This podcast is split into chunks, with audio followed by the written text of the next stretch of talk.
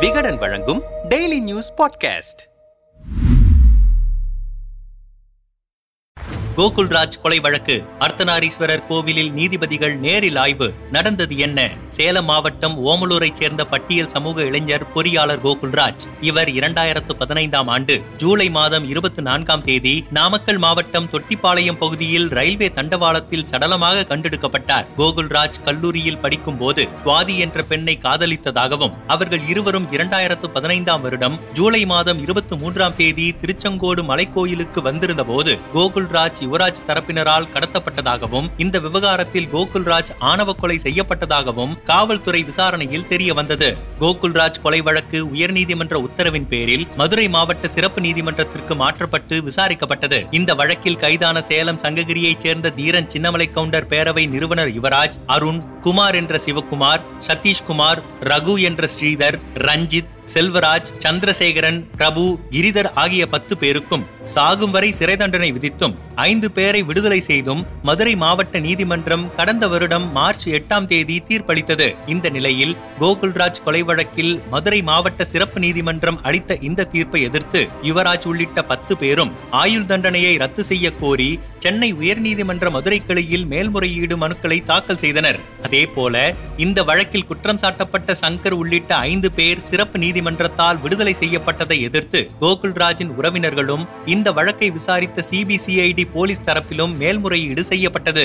இந்த நிலையில் இந்த வழக்கின் முக்கிய சாட்சியான சுவாதி பிறல் சாட்சியாக மாறினார். வீடியோ சாட்சியங்களை வைத்து நீதிபதிகள் விசாரித்த போது அவர் முன்னுக்கு பின் முரணாக பதிலளித்ததால் விசாரணை நீதிமன்றத்திலும் உயர் நீதிமன்றத்திலும் சுவாதி மாறி மாறி சாட்சியம் அளித்ததாக கூறி நீதிமன்றமே தாமாக முன்வந்து அவர் மீது நீதிமன்ற அவமதிப்பு வழக்கு பதிவு செய்தது. அது சம்பந்தப்பட்ட விசாரணை சுவாதி தாய்மையடைந்த நிலையில் இருப்பதால் அவர் கணவரிடம் மேற்கொள்ளப்பட்டது. இந்த நிலையில் இந்த வழக்கில் கோகுல்ராஜின் தாயார் அரசு தரப்பு சிபிசிஐடி தரப்பு வாதங்கள் நிறைவடைந்தபடியால் இந்த வழக்கில் சிறையில் இருக்கும் யுவராஜ் உள்ளிட்ட உள்ளிட்ட மேல்முறையீடு செய்தவர்கள் தரப்பு வாதங்களுக்காக வழக்கு விசாரணையை இருபதாம் தேதிக்கு நீதிபதிகள் ஒத்திவைத்தனர் அதேபோல கோகுல்ராஜ் கடைசியாக இருந்ததாக சிசிடிவி காட்சிகளில் பதிவான நாமக்கல் மாவட்டத்தில் இருக்கும் திருச்செங்கோட்டில் அமைந்திருக்கும் அர்த்தநாரீஸ்வரர் கோவிலுக்கு நேரில் சென்று ஆய்வு செய்ய உள்ளதாக நீதிபதிகள் தெரிவித்திருந்தனர். இந்த நிலையில் நீதிபதிகள் அறிவித்தபடி நேற்று முற்பகல் பதினொன்று நாற்பது மணிக்கு கோகுல்ராஜ் மரணம் குறித்து சிசிடிவி காட்சிகளை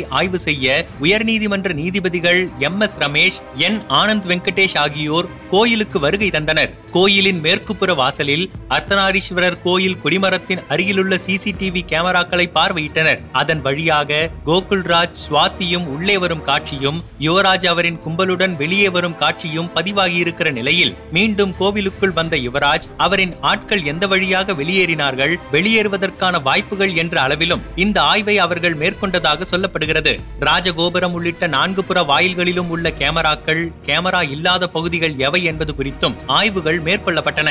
சேலம் சரக டிஐஜி நாமக்கல் மாவட்ட எஸ்பி போலீசார் பாதுகாப்பு பணியில் ஈடுபட்டனர். நீதிபதிகள் அர்த்தநாரீஸ்வரர் கோவிலில் ஆய்வை முடித்த பிறகு கோகுல்ராஜ் உடல் கிடந்த ரயில்வே டிராக் உள்ள கிழக்கு தொட்டிப்பாளையம் பகுதிக்கு சென்று அங்கும் ஆய்வை மேற்கொண்டனர். இந்த ஆய்வுக்கு பின் செய்தியாளர்களிடம் பேசிய கோகுல்ராஜ் தரப்பு வழக்கறிஞர் பாப்பா மோகன் நாமக்கல்லில் முறையாக விசாரிக்க முடியாததால் மதுரை சிறப்பு நீதிமன்றத்திற்கு இந்த வழக்கு மாற்றப்பட்டது. கடந்த இரண்டாயிரத்து பத்தொன்பதில் தொடங்கி ஐந்து மூன்று இரண்டாயிரத்து இருபத்தி இரண்டில் இந்த வழக்கில் குற்றம் சாட்டப்பட்டிருக்கிற பதினைந்து பேரில் யுவராஜ் உட்பட பத்து பேருக்கு மூன்று வாழ்நாள் சிறை சாகும் வரை கொடுக்கப்பட்டது. தவிர ஐந்து பேர் விடுவிக்கப்பட்டார்கள். தண்டிக்கப்பட்ட பத்து பேர் மீது கூட இருபத்தி ஆறு குற்றச்சாட்டுகளில் நான்கு மட்டுமே நிரூபிக்கப்பட்டதாக சொல்லப்பட்டது. ஆகவே தண்டிக்கப்பட்ட யுவராஜ் அவர் சார்ந்திருக்கிற ஒன்பது பேரும் சேர்ந்து தண்டனையை குறைக்க கோரி மேல்முறையீடு செய்தார்கள். பாதிக்கப்பட்ட கோகுல்ராஜின் தாயார் சித்ரா ஐந்து பேர் விடுவிக்கப்பட்டதை எதிர்த்து மேல்முறையீடு செய்தார். அரசும் அப்பீல் செய்தது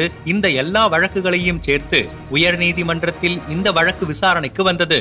மூத்த நீதிபதி ரமேஷ் ஆனந்த் வெங்கடேஷ் ஆகியோர் அமர்வில் வழக்கு விசாரிக்கப்பட்டது.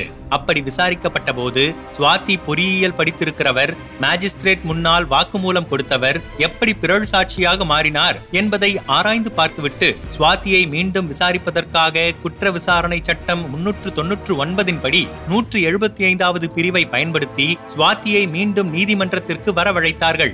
அப்படி வரவழைத்து கேட்டபோது கோகுல் ராஜும் சுவாதியும் சேர்ந்து இந்த மலைக்கு சென்று சாமி கும்பிட்டு விட்டு உள்ளே உள்ள திண்ணையில் அமர்ந்து பேசிக் கொண்டிருப்பது பற்றிய சிசிடிவி காட்சிகளை போட்டு காண்பித்து கேட்டபோது சுவாத்தி மீண்டும் தவிர்க்க முடியாமல் சூழ்நிலை காரணமாக தன்னை பற்றி கேட்கிற போது தெரியாது என்றதோடு கோகுல்ராஜை மட்டுமே அடையாளம் காண்பித்தார். ஆகவே அவரின் படிப்பு திறன் சொல்லி இருக்கக்கூடிய சாட்சிகளை வைத்து மீண்டும் கேட்டபோதும் கூட அதையே சுவாதி திரும்பச் சொன்னதால் கண்டம் ஆஃப் த கோர்ட் என அவர் மீது வழக்கு பதிவு செய்ய உத்தரவிட்டார்கள். அந்த அமர்வு சென்னைக்கு மாறிய காரணத்தினால் இந்த வழக்கும் சென்னை உயர்நீதிமன்றத்திற்கு மாற்றப்பட்டது.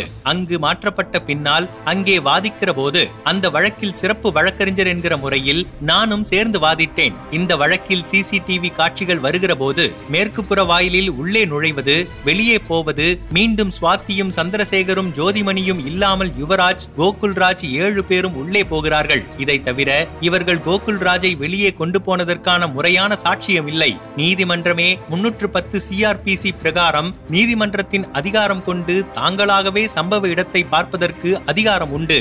நாங்கள் வழக்கு தொடுக்கும் போது இதே பிரிவில் மனு போட்டோம். புலன் விசாரணையில் தவறுகள் இருந்தால் கூட முன்னூற்று பத்தாவது விதியை குறிப்பிட்டு அன்றைக்கு நாங்கள் இதை கேட்டிருந்தோம். உச்சநீதிமன்றத்தின் டெட்லைன் காரணமாக எங்கள் மனு தள்ளுபடி செய்யப்பட்டது. இப்போது மேல்முறையீட்டில் மிக நுட்பமாக ஆராய்ந்து அவர்களாகவே முடிவு எடுத்து இரண்டு நீதிபதிகள் வந்து ஆய்வு செய்திருக்கிறார்கள். அவர்கள் பார்த்தது ஏற்கனவே சிசிடிவியில் இருக்கக்கூடிய காட்சிகள் ஏற்கனவே கூறிய பிரகாரம் மேற்கு நுழைவாயிலில் இருந்த சிசிடிவி உள்ளே போய் சாமி கும்பிட்ட சந்நிதி கேம் ஃபைவ் கேம் த்ரீ கேமராக்கள் மட்டும்தான் இந்த வழக்கில் சம்பந்தப்பட்டது. ஆகவே கோகுல்ராஜை சங்ககிரி ஒருக்காமலை கொங்கனாபுரம் என கடத்திச் சென்று மீண்டும் சங்ககிரியில் வைத்து தற்கொலை என பேச வைத்து அதை எழுத வைத்து கொலை செய்திருக்கிறார்கள். இங்கிருந்து கொண்டு சென்றதற்கு இன்று என்ன சாட்சியம் என்று கேட்கிறார்கள். அந்த சாட்சியம் சாட்சியம் என்பது நேரடியாக வாய்மொழி சாட்சியம் இல்லாவிட்டாலும் இங்கு இருக்கிற சாட்சியத்தை யாரும் மறைக்க முடியாது. அதனால் நீதிபதிகள் நேரடியாக வந்து ஆய்வு செய்தனர். யாரையும் உடன் அழைத்துச் செல்லாமல் அவர்களாகவே அனைத்து நிபுணர்களையும் கூட்டி வந்து வரைபடம் சிசிடிவி காட்சிகள் அனைத்தும் வைத்து பார்த்திருக்கிறார்கள். உள்ளே சென்று பார்த்துவிட்டு வந்து எத்தனை வழிகள் இருக்கிறது எந்தெந்த வழியாக கொண்டு செல்லலாம் என்பதை ஆராய்ந்தனர். வரைபடத்தில் இருப்பது ஒரே வழிதான். ஆனால் அனைத்து வழிகளையும் நேரில் பார்த்துவிட்டு ரயில்வே டிராக்லேயும் ஆய்வு செய்திருக்கிறார்கள். சுவாதி மாறியதால் தீர்ப்பு மாறாது. கீழமை நீதிமன்றத்திலேயே அவர் கொடுத்திருக்கிற வாக்குமூலமும் சாட்சியங்களும் இருக்கின்றன. இது தற்கொலை அல்ல. இது ஒரு கொலை. கொடூரமான கொலை. திட்டமிட்ட கொலை என கூறப்பட்டிருக்கிறது. சிசிடிவி காட்சிகள் பாரன்சிக் டிபார்ட்மெண்ட்டுக்கு எடுத்துச் செல்லப்பட்டு ஆய்வு செய்யப்பட்டிருக்கிறது. இது இரண்டாவது முக்கியமான சாட்சி. மூன்றாவதாக தனியார் தொலைக்காட்சியில் வலிய போய் யுவராஜ் கொடுத்த பேட்டி. இவைதான் இந்த குற்றத்தை தீர்மானித்திருக்கின்றன. எனவே தீர்ப்பு மாறும் வாய்ப்பில்லை என்றார்.